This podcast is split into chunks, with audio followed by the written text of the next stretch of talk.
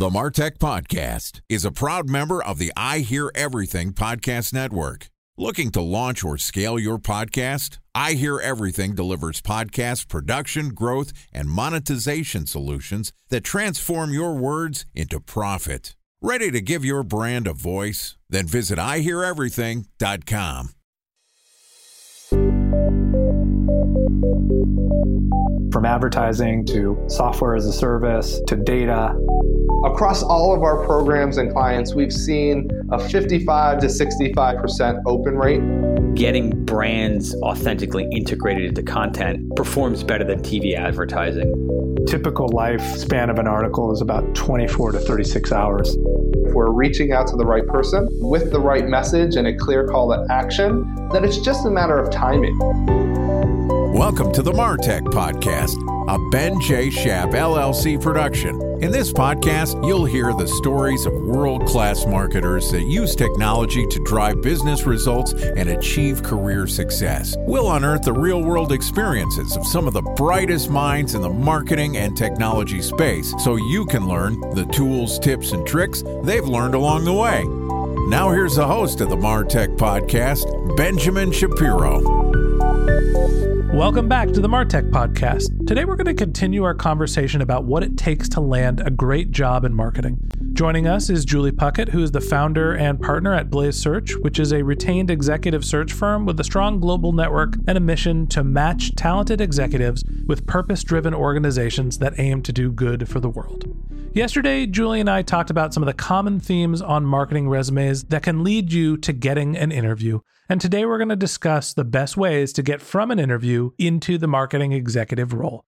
Okay, here's the second part of our interview with Julie Puckett, founder and partner at Blaze Search. Julie, welcome back to the Martech podcast. Thanks, Ben. Great to have you back on the show. Yesterday, we talked a lot about how to write a resume, how to frame up your experience, and talk about what you're trying to accomplish and who you are. And let's say you do a great job writing your resume, and all of a sudden the interviews are coming in hand over fist. People are excited to have a conversation with you. You are not even halfway there. How do you get from going through the interview process to negotiating a job to actually getting into the marketer's seat at a great company? Let's take that step by step. I will be talking about this from the executive recruiting perspective, of course, where you're speaking with me first. I have reached out to you, or any recruiter has reached out about a role, has seen something in your background that makes sense for the role, and wants to chat further. So, usually I will just set up a time 45 minutes is the standard. It's enough time to really get a bit deeper into what you are doing and why you've done it, how you've done it. Also, to get to know you a little bit in general, which is really important. The small talk is an important part of the interview process because it's when I'm getting to know you from a culture fit perspective and just getting a sense for what makes you tick. So I would say approach that initial call or video interview as something that where you're not going to be, it's usually not a hardcore interview, at least when I'm doing it. It's really just a general get to know you. Uh, do you have the four to five core things that we're looking for for this role? And if you do, what is the added value? What are the exciting things? And what are the things that potentially we should dig deeper on? So it's something that everyone has a really different approach and interview style. But I would say come to that call prepared to talk about your fit for a specific company. So do some research, as much research as you can on the company. You should know what the company is before the conversation. Sometimes you don't, and that, that's a different thing. But you know who the company is, go in, do your homework, and come with some questions. But one thing I'll say is it's really a time, it's probably a 50 50 proposition. I would be asking questions 50% of the time about your background and figuring out the relevancy to the search. And you will be asking me about the position so that you can also figure that out and so that you can also see if this is the type of company and role that makes sense for you as a next step. I think from the marketer's perspective, Julie, you and I have gone through this conversation before, and uh, you know I think we hit it off, and it's one of the reasons why you're a guest on the podcast is you took the approach of trying to get to know me as a candidate and understand and match my personality type and my skill set to the right role.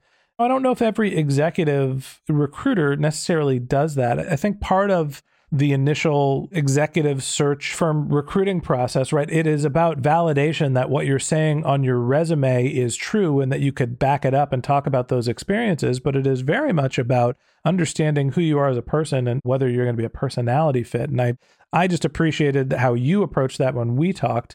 So, other than being yourself and being comfortable, are there any things that marketers can do to basically frame their story in a way that seems logical? I think it's important to be really honest and open about what you can do and what you can't do. And that immediately resonates with me when someone says, Look, I, I came up through brand and creative, and I totally understand performance marketing, but no one will hire me into a role that needs to be 80% performance. So we can put that to the side and then I can tell you why I also think this could be a really interesting role for me. And the times that I have found it difficult to and have felt like mm, I, I'm not so sure that this person is going to be right is more when I feel someone is selling me and trying to sell him or herself into a role where there isn't really a clear fit sometimes an out of the box candidate is the perfect person for the role, and that ends up happening. And I hope that I can identify that in a candidate as I'm speaking to that person and say, You've got this in spades, and this is awesome.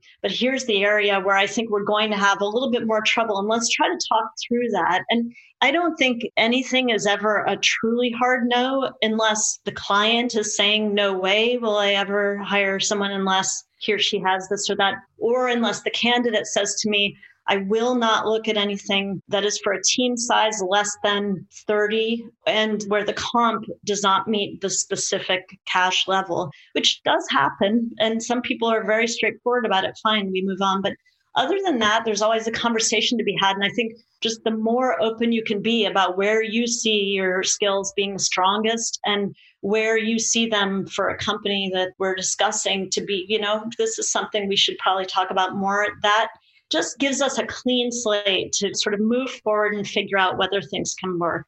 I'm glad that you brought up comp and I'm glad that you brought it up early in the conversation because I feel like one of the mistakes most people make is they get far down the path with a job and they're almost to the finish line and then they start discussing comp, right? It's like the Wizard of Oz behind the curtain that you're not supposed to see, as opposed to just saying, This is the range that I want to be in. As long as we're comfortable and we're going to land the plane in this area and we'll figure out how and why, let's move forward. My strategy for having the comp conversation has always been talking about the total annual comp, including benefits, including bonus, including salary. Now, that does not mean, and I'll use round numbers here.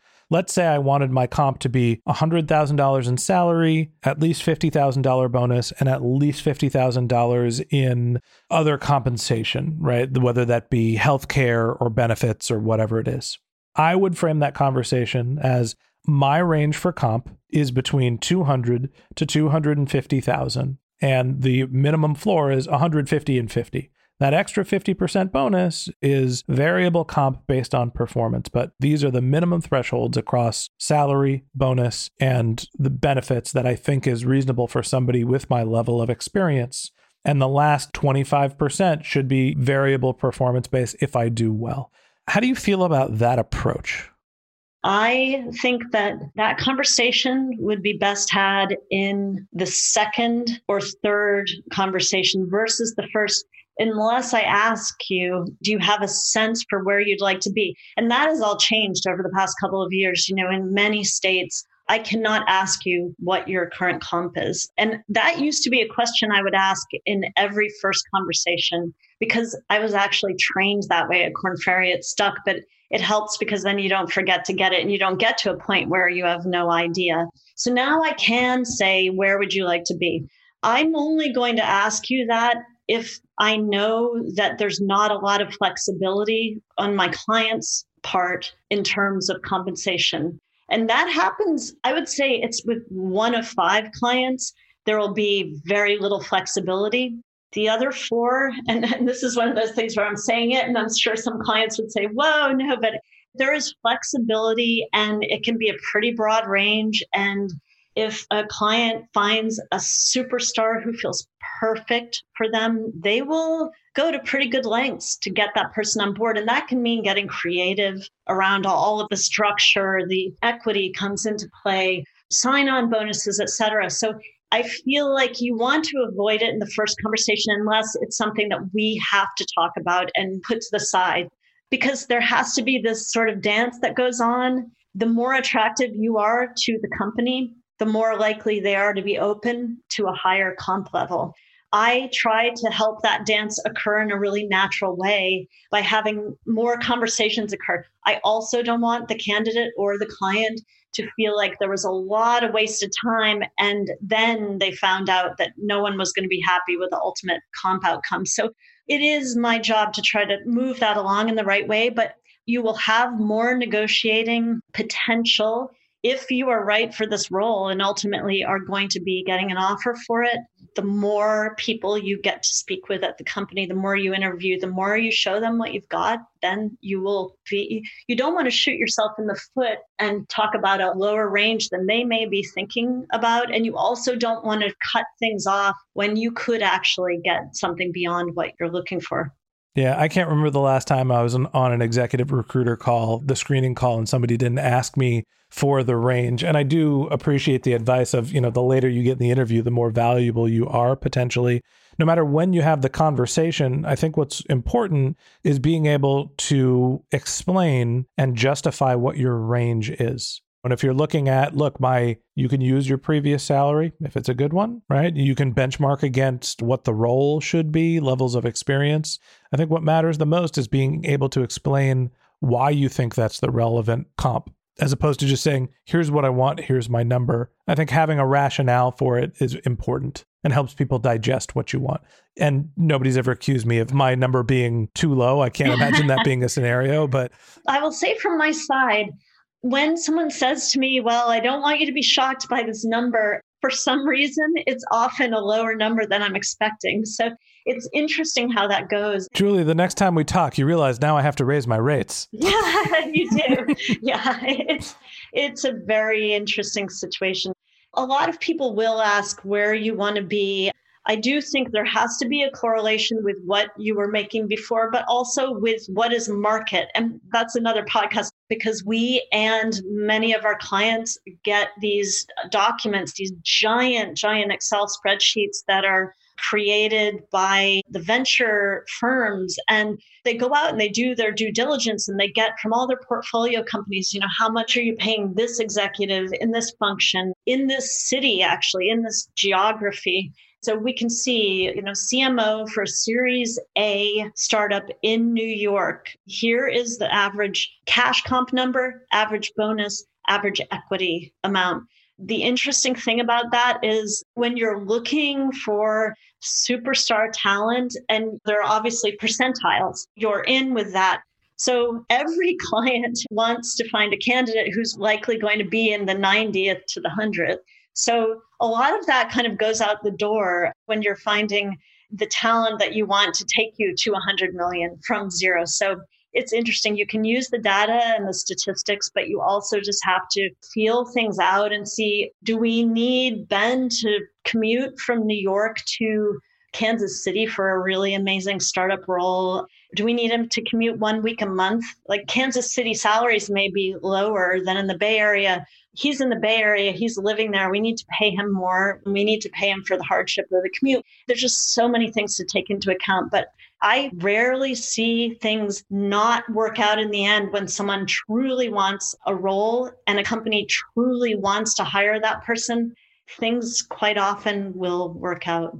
So let's go back and we, we talked about the screening and we talked a fair amount about comp. Time for a one minute break to hear from our presenting sponsor, Mutinex. In 1919, John Wanamaker said, Half the money I spend on advertising is wasted. I just don't know which half. Well, the advertising landscape has changed since then. And instead of reaching your audience on two channels, you're probably reaching them on 20. Turns out John didn't know how easy he had it. But that doesn't mean that you should give up on striving towards marketing effectiveness. No matter how complex your marketing strategy is, Mutinex GrowthOS is the market mix modeling platform that measures the impact of marketing on your bottom line. Mutinex's market mix modeling platform calibrates your insights against the latest market conditions so you can make media and marketing investment decisions confidently and quickly. Ready to take your team from I think to I know? Then join brands like Samsung, ING, and Asahi who make better marketing decisions with Mutinex. Mutinex GrowthOS. Your best decision starts here. To learn more about Mutinex, go to mutinex.co. That's M U T I N E X dot co. Okay, here's the rest of today's interview.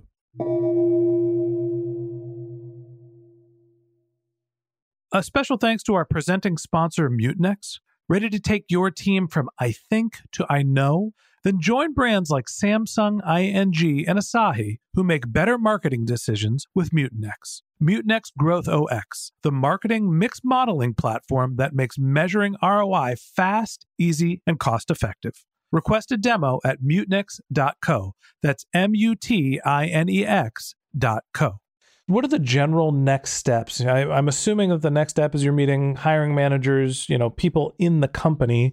How many interview steps are? What's the traditional interview process now? If you're talking about Series A, B, or C companies, you likely will be meeting the CEO. That might be the first call or meeting after speaking with me, which is a very good thing because you get a good sense for what that person wants, where the company's going. You know, it's that really deep dive. And you also really will know where you stand pretty quickly because if the CEO likes you, you move on to the next step. So that often, if the CEO is meeting you first, really likes you, then the next step will probably be ideally it will be to meet more of the exec team so these will be people in other functions you would be working with because likely depending on the stage of the company there will be either zero people on the marketing team or a handful and if it's later stage or public obviously you're inheriting something different so you will meet some of the other executives people who would be peers, and that may be four to five people on a fairly big interview day where you could expect to go in for, I'd say, a good three to five hours is normal. If you're flying in somewhere, you can expect to spend a day, and usually the company will try to have you just go through two rounds of interviews in that one day. After that, usually another call or discussion with a CEO is a good idea. And you sort of go back and say, here's what I've learned, here's what I think. He or she is saying, okay, here's where we want to dig a little deeper.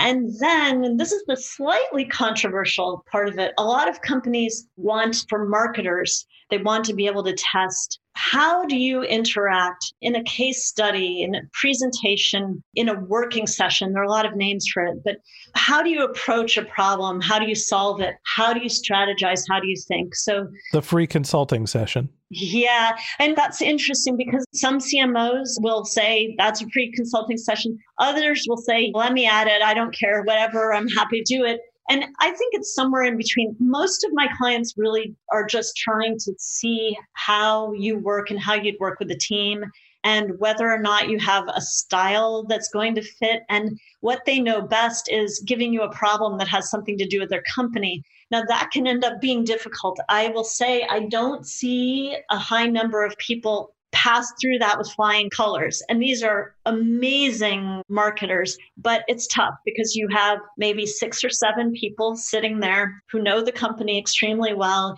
Then you have a marketer coming in and maybe presenting what would I do in the first three to four months if I came in as CMO of this company. And the person presenting is thinking, wow, I don't want to go too far because I don't want to jump into things where I don't have the data. So I'm going to be really general. And the people sitting there are thinking, well, I really want to see uh, him or her say this, that, and the other thing. It's a really difficult situation. It can work, but I think the best way to do it, and this is what I am suggesting strongly to my clients, is to take the company aspect out of it, make it fictitious, make it a general problem to solve. It doesn't even have to be really marketing specific because you're just trying to understand how does this person attack a problem and approach a problem. Back in the day at Vistaprint, we used to ask everyone the train question, which was this hour long analytics test. How do you approach this like turnstiles and a train? And we gave it to the head of global brand, all the people we interviewed for head of global brand. And the person who did the best on that was ultimately the best fit for the role we feel because she could operate in this environment that was very analytics driven.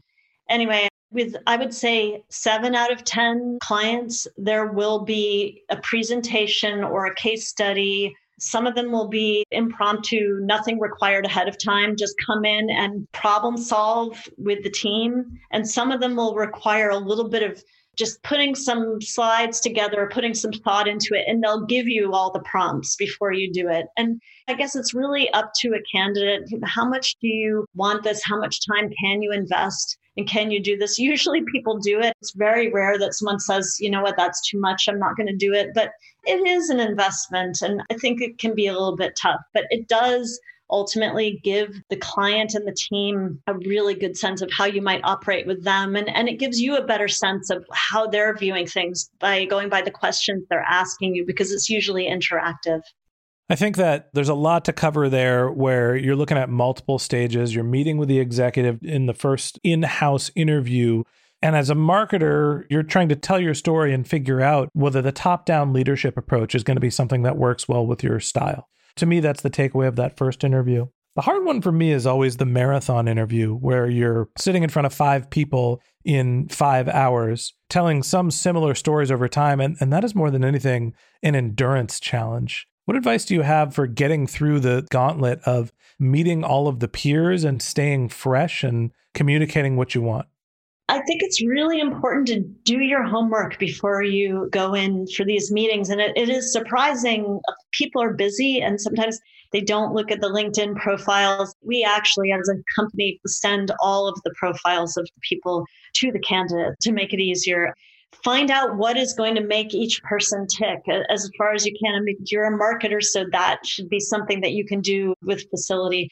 Be able to just talk about something that's going to put the two of you on common ground versus here we go, it's another interview. Okay, what do you want to drill into? I think the best interviews do have that blend of just you really getting to know each other as people and then getting into things that you really want to learn about the company and that they want to learn about you. So I think if you can latch onto something on that person's LinkedIn profile, something you guys have in common, it could be a person you have in common. And hey, I noticed you might know this person. Then just try to start the conversation off with that you will, one of those five people will probably be fairly junior, not used to interviewing a marketing executive. And you may need to actually help the person along a little bit and help that person be able to get the answers that he or she needs from you. And that's something sort of new in the past four or five years that a person being interviewed may sometimes, with a younger, greener interviewer, need to carry the interview a bit more.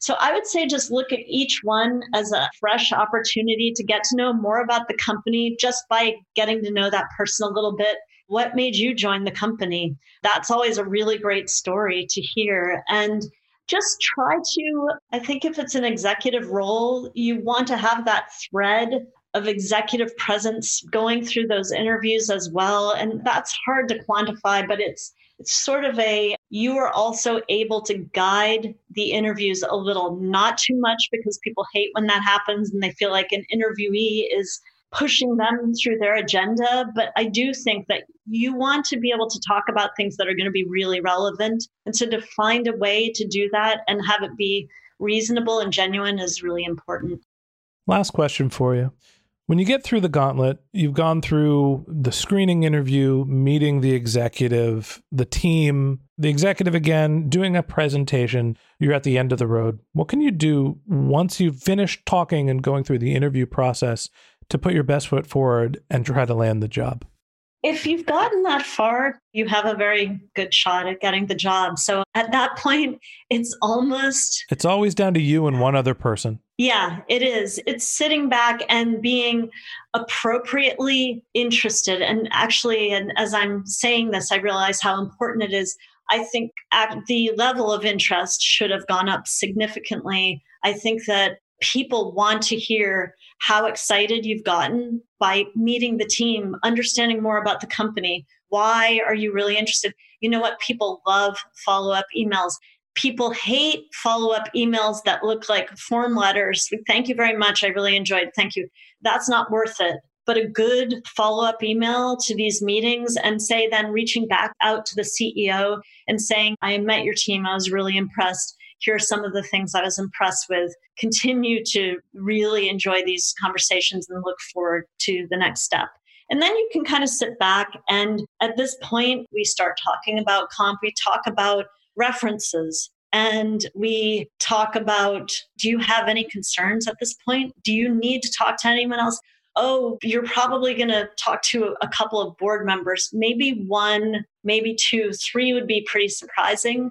But those conversations that the board members generally are not going to be having. I have not had a situation where a board member said, Oh, no, you guys all love this person and I'm going to say no. But it's a really great chance for you to ask some questions why did you invest in this company? What do you think is exciting about this? How would you view my role? What are your expectations there? It's a really good conversation usually because most board members are willing to just put it right out there. And I think you can make the most out of that. And then, of course, the person will want to make sure that you have everything that the CEO and the team is saying that, that you have going for you and that it all sounds good. But it really is sort of just let's make sure there aren't any red flags that are raised during that conversation. So that's usually the last thing as they're starting to put together or think about putting together an offer for you. And this is talking about CMO level, usually, or at the head of marketing. Um, I think if you have a CMO in place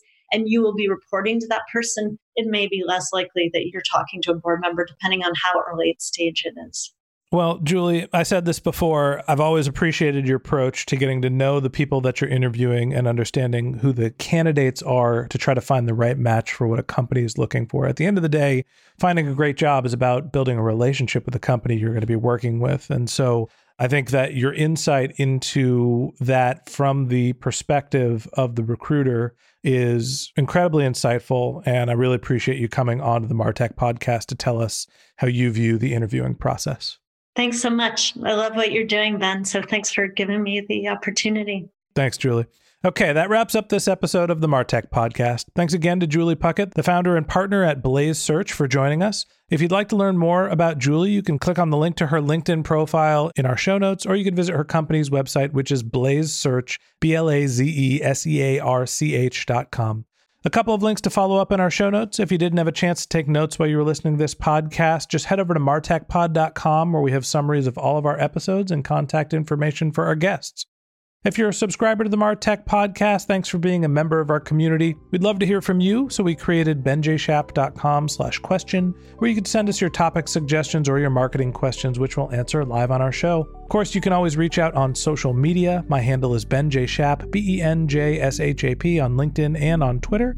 And if you haven't subscribed yet and you want a daily stream of marketing and technology knowledge in your podcast feed, we publish episodes every day during the work week. So hit the subscribe button in your podcast app, and we'll be back in your feed tomorrow morning. Or if you'd prefer to have our content delivered to your inbox, we also have a once a week newsletter with links to our audio players, episode summaries, and contact information for our guests. To subscribe, go to benjshap.com slash newsletter. All right, that's it for today. But until next time, my advice is to just focus on keeping your customers happy.